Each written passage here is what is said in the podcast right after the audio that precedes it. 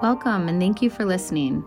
I'm Stacy Geringer, Director of Outreach at the Center for Advanced Studies in Child Welfare. CASCW is a research and training center located in the School of Social Work at the University of Minnesota Twin Cities. And today we're speaking with Sharon Kohler from the National Child Welfare Workforce Institute, also known as NCWWI, and we are going to hear more about the work they are doing to support the child welfare workforce.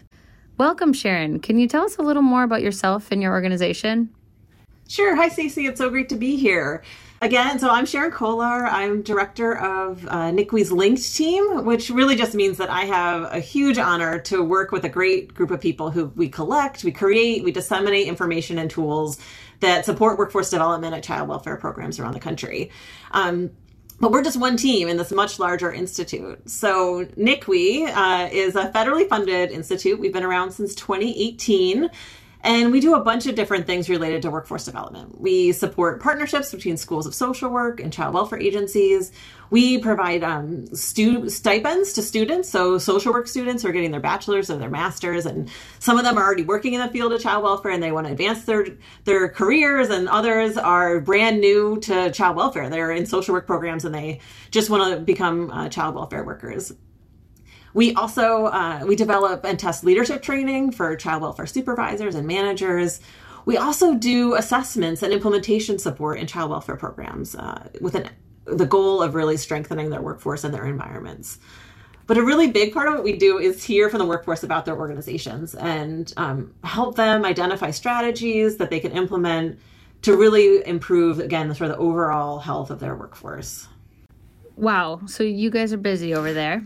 Um, and just a little bit. and when we look kind of across the workforce, um, it can sometimes be challenging to capture an accurate understanding of the needs. Uh, so NCWWI uses a tool uh, to help agencies identify workforce strengths and then also gaps impacting the overall functioning of the organization can you tell us more about uh, what this tool is and kind of like what it looks like? Sure, sure. Uh, so we have two tools that are sort of um, siblings to one another. We have uh, a comprehensive organizational health assessment, which we call the COHA. You know, we in child welfare we love our acronyms, so we call the that assessment the COHA. And then we have a tribally specific uh, health assessment, so that's the TCOHA. And both of these tools really can be used in a couple of different ways. Um, we use them as a diagnostic tool, right? So um, we use these assessments to help a program identify where their workforce strengths are, what the gaps are, and what's sort of impacting their overall functioning. But we also use it, so we do interventions in organizations, and so we want to measure the changes that have resulted from those interventions, and we'll use it as a sort of pre post assessment, right? So we'll do this full comprehensive organizational health assessment or, or the, the COHA or the TCOHA at the beginning. And we'll use that information to identify strategies and, implement, and we'll implement um, an intervention. And then on the back end, we'll do the assessment again to see if we've been able to move the needle at all. So, uh, data, you know, this assessment includes collecting data, right? So part of that is doing surveys. We also do individual and group interviews. We talk to agency staff and community partners and stakeholders. We also, besides just talking with um, and doing surveys, we also pull data for, that already exists, right? So if there's community demographic data or agency uh, performance indicators or outcome data. And then we also, if they have other reports or studies that exist, we like, we want to get the full picture of what's happening in that organization. So it's one, data that we're collecting in the moment, but also looking at the bigger picture and the history and context. Wow. And so, I mean, child welfare workers are busy, and so are their supervisors and middle managers and, and, and child welfare administrators. So, can you talk more about how you engage these organizations and the workers themselves?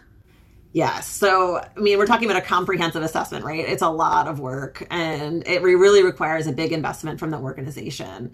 And so that investment means that we are working, you know, in, in this funding cycle of NCWWI, we're funded to work directly with seven jurisdictions. And those are the primary places where we're doing these assessments. So we have two counties, two states, and three tribal child welfare programs that we're working directly with. And in those places, we have a whole implementation team that uh, is comprised of people throughout the organization. So they identify people at all different levels to be a part of this implementation team, all the way from the worker level up through executive level administrators. And they have committed to focusing on issues related to their workforce in the organization. So we work with them directly to figure out who are the staff, you know, how can we engage staff? How can we make sure that staff have time to complete the surveys? we do have some incentives, right? So we can raffle off, you know, gift cards or you know find other ways to we uh, have bring food and we you know find other ways to, to really when we bring people in for the focus groups to give them other benefits besides just providing information.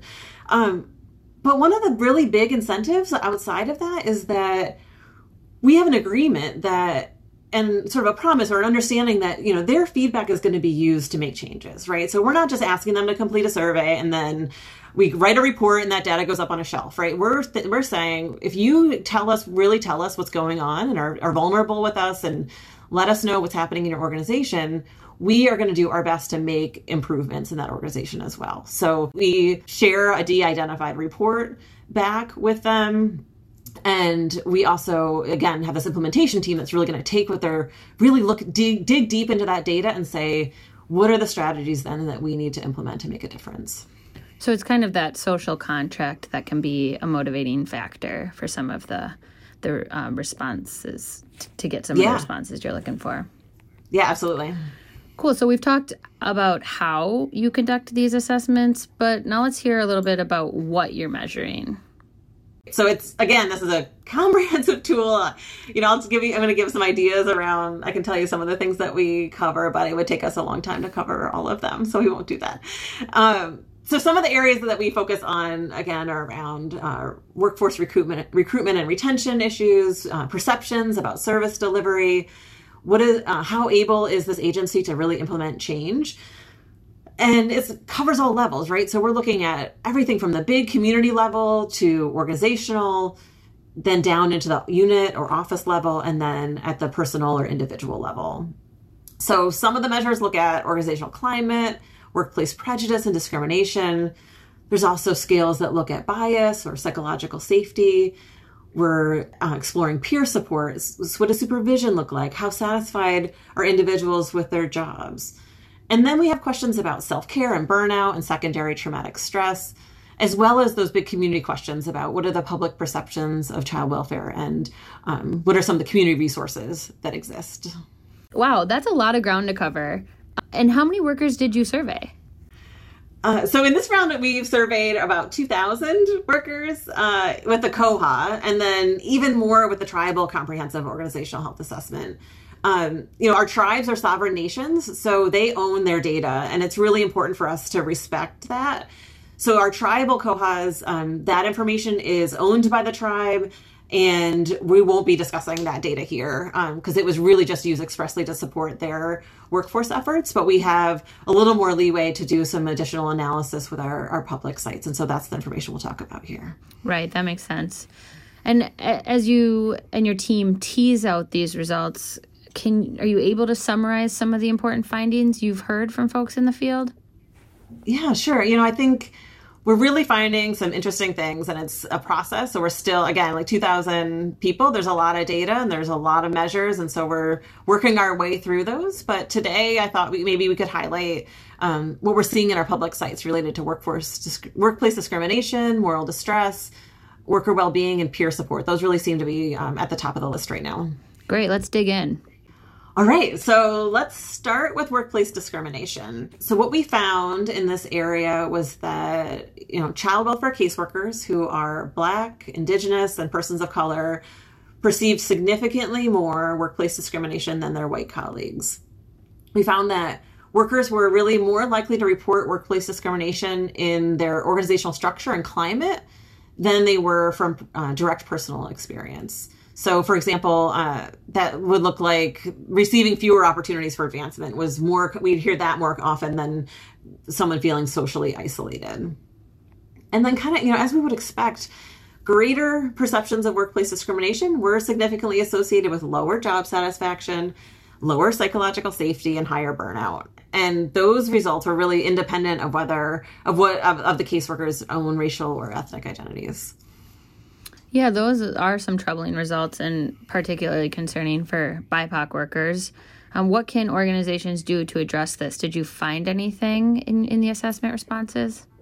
We did. You know, it, uh, what we heard and what we what we've learned, what we're learning is that it's important to address workplace discrimination by holistically assessing and uh, our hiring practices, our promotional practices, looking at again, sort of looking at additional data to see who's being promoted, who are we hiring, what does that pathway look like.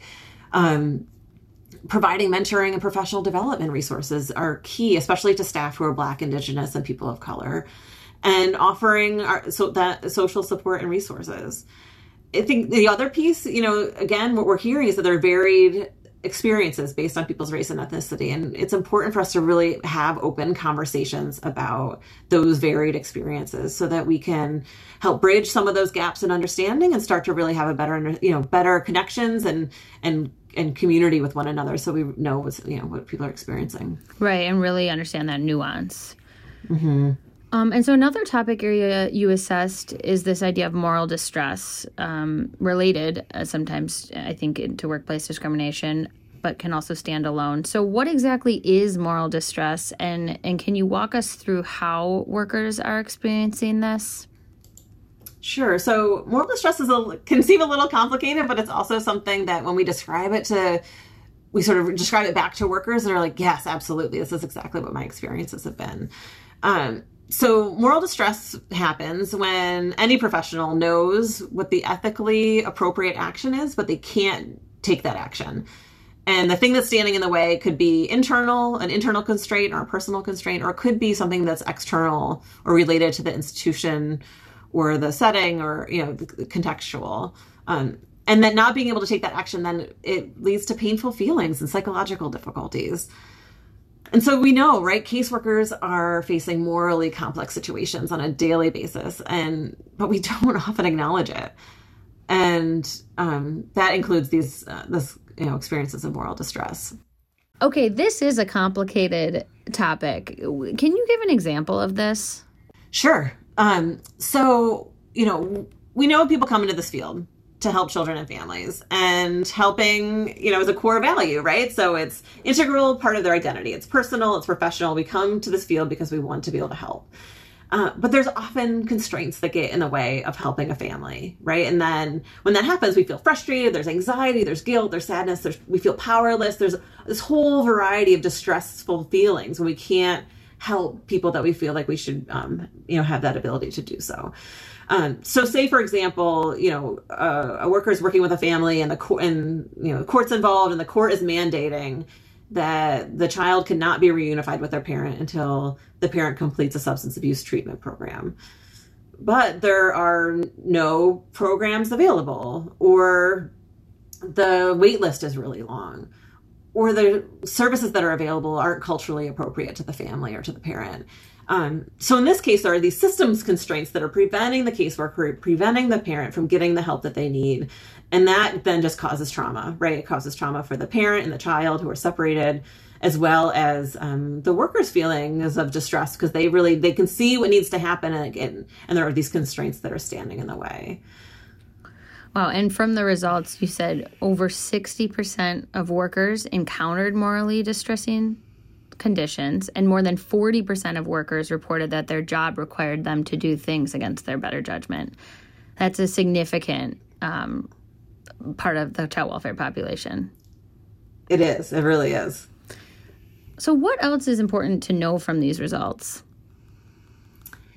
Yeah, so I think these to anyone who's working in working in child welfare, I think these results are not surprising, right? So more than half of the workers we talked to or that we surveyed reported that there were too many rules and regulations that were interfering with how well they can do their jobs. Um, right? I mean, we hear that all the time. And then we also saw that low psychological safety was the main factor associated with moral distress. So that included feeling unsafe to take risks, feeling undermined in their expertise and even being afraid to disagree with their supervisor. Yeah, that makes sense that workers who experience this dissonance and, and this distress might also feel psychologically unsafe. Uh, that's a lot to navigate on top of already stressful work with children and families. Um, so, what can child welfare agencies do to effectively address this?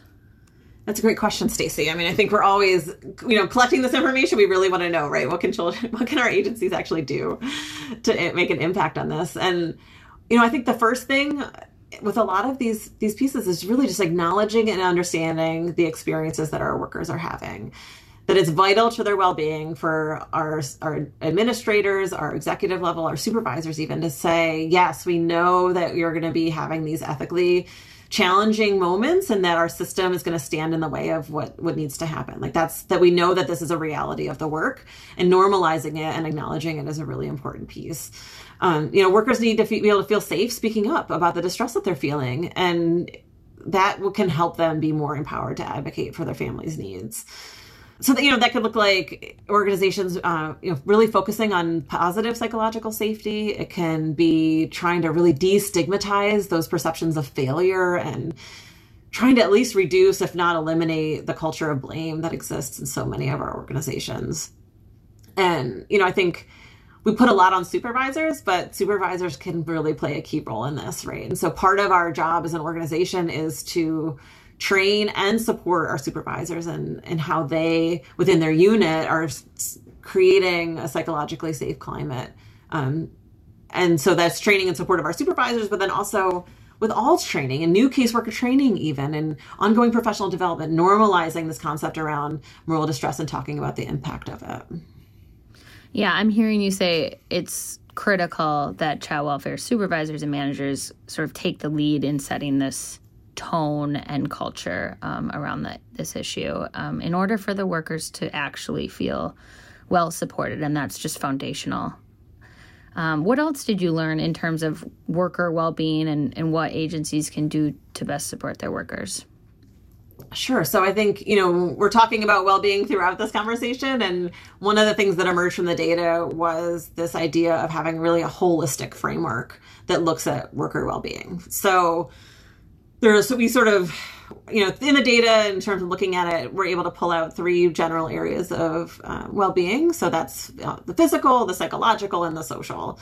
So physically you know f- physical well-being includes taking precautions to maintain staff's physical safety um, identifying and addressing where secondary traumatic stress is happening and really helping our staff to figure out what their self-care plans look like and those including concrete actions and accountability knowing the self care is only a small piece of, of, the puzzle. You know, and then there's the psychological level. So the psychological piece, you know, piece of that framework is things like encouraging all staff to make decisions and learn from their mistakes without shaming or blaming. Right? We've already talked a little bit about um, that type of environment and trying to move away from it. Uh, ensuring that staff who are Black, Indigenous, or people of color that they have emotional their emotional support uh, as well as all other staff, and um, you know that question around mobile flexible workforce that's part of psychological well-being as well. And then there's the social piece right? That's sort of the fun piece you know they're really thinking about how are we inclusive in our organizations? How are we equitable in our climate? And creating we can fix that you know we can look at that through problem-based work groups or distributive leadership but it's also making sure that everyone has access to supports and that we're then doing the fun stuff like facilitating social gatherings, having happy hours or other celebrations of life events and celebrations of successes, both you know personal and professional, right? Like having opportunities for people to really connect with one another um, in, in a social setting. So just to kind of re-summarize, that holistic framework has the three pillars: physical, psychological, and social. And so the shift is really to have that holistic lens or approach. Um, and, and most of us in social work learned about self care in, in some way, shape, or form um, in, in school or in training, but it is important to tease out what that really means and how agencies can actually support holistic health of their workers and, and normalize that self care can look different for different people at different stages and so forth. And so, self care for some people might look like processing with a colleague who can relate to that experience. Can you talk about what you found in terms of that peer support?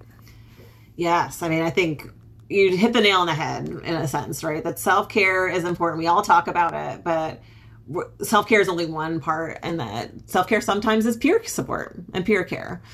So we looked at peer support in a couple different angles. You know, we looked at social and emotional support, which is you know, listening to each other's concerns, allowing opportunities to talk and offer encouragement. But then also, peer support can look like more of an operational lens. So that's, you know, how do we cover each other's cases? How do we offer one another tangible resources, which it could include, you know, consulting on cases. Um, and what we found was that it's not one or the other, right? Like all types of peer support are associated with more favorable views of the organizational climate, greater job satisfaction, and more likely to stay in the job and so we asked you know we asked caseworkers you know what what keeps them you know in in their work or in their positions and at their agencies. And the number one reason that they stay in their jobs is really the opportunity to make a difference for children and families. But number two number two is that they stay because of their relationships with their coworkers. Hmm. that's some really important and, and frankly unsurprising data that connecting and building relationships with colleagues can perhaps be protective against burnout or, or turnover. Wow and and so in respect to that, what what can child welfare agencies do to better pr- promote these types of peer support? Great question, Stacey. You know, I think we often, you know, we think about peer support. We think, oh, we'll just, you know, as long as we put people together, they'll be, you know, they'll connect with one another. People will find their people. But we really have to be intentional about it also, and make space for people to rely on each other for support. So, you know, agency leaders can provide more of those opportunities by creating mentoring programs, really intentionally connecting peers with one another. They can set up time, special time, you know, organized time for informal discussions and support groups for that social gatherings. Again, we're back to that social piece um, of well-being. And then also using our unit meetings and our team meetings to connect with one another to find ways that we're then supporting one another. You know, we've heard stories about um, supervisors who will use part of their team meetings just to break off. You know, they'll be on Zoom, right? We were all, you know, we were all working virtually for so long, and um, you know, supervisor will start their meeting by just dividing everyone up into in, into pairs and like let people connect with one another. They can talk about whatever they want, right? But just giving them those opportunities to connect one on one and build those relationships one another. That's outside of um, necessarily talking about the work. They can talk about the work, but that that's just a, you know that could be a piece of it. Right, right. Especially um, after a few years of some really challenging times for folks in the field, and then as well as for the children and families they serve. Um, wow, it's been great to talk with you and, and just to get a fresh perspective on what's going on in the child welfare workforce right now and to hear the results of these assessments. So, can you just summarize a few takeaways for our audience to to leave with? Sure. You know, I would say one of the really important things is just listening, listening to the workforce and acting on the feedback that they provide. Right? Our le- leadership needs to be paying attention and creating spaces and opportunities for people to voice their experiences, to support one another, to learn from one another. That, you know, really making those moves around our organizational culture is so important and that it it it comes but it also so it comes from both sides right? So the leadership needs to sort of set the tone but we also as workers and as supervisors it's important for us to take the risk of really being vulnerable and sharing what our needs are. And you know in some systems it's really more challenging to do that in others but if we're really dedicated to the children and families that we're looking that we're serving in our communities that having a healthy workforce is key. And so, um, again, sort of listening's not enough. Knowing what the issues are is just one piece, but investing time, investing resources for really a team based approach that looks at the workforce health, organizational health, and um, can identify and implement strategies to really make a difference. I mean, uh, ultimately, we're all here for the same goal, which is really thriving communities and, and hoping that people can do well. Um, and so part of that is making sure the people that are helping the people have the, the resources to do that and the environment to do that. Yeah, that's great. Finally, Sharon, what resources are available for our listeners? Sure. So NCWWI has uh, thousands of resources really around workforce development. We have this huge resource library. Like I said, I have this great team of folks who are always looking for one. We're we're pulling out the things that we're learning in our conversations, but we're also looking across um, the world really to find out what's what's working in, in child welfare workforce development. And so we have a huge resource library that includes tools and guides and we have one page research summaries that actually highlight some of the things that I talked about today. Uh, we host learning exchanges, so we invite people to come to our events. Uh, in September, we're celebrating Workforce Development Month, and so we'll have a great worker recognition event on September 13th of this year. And every year we do an event in September just to say thank you to the workforce to help provide an opportunity for people to reflect and recharge. And we're really excited about that. It's um, usually a really um, exciting uh, time. Yes, and we'll link all of the um, one pagers and the resource library and, and any upcoming events from NCWWI. We will definitely link that as well. So it has been a pleasure and encouraging to hear all the work that NCWWI is doing uh, to support the child welfare workforce. Thanks for taking the time to share this information today. I know you're really busy, so appreciate it, Sharon. All right. Thanks, Stacey. It's been really fun.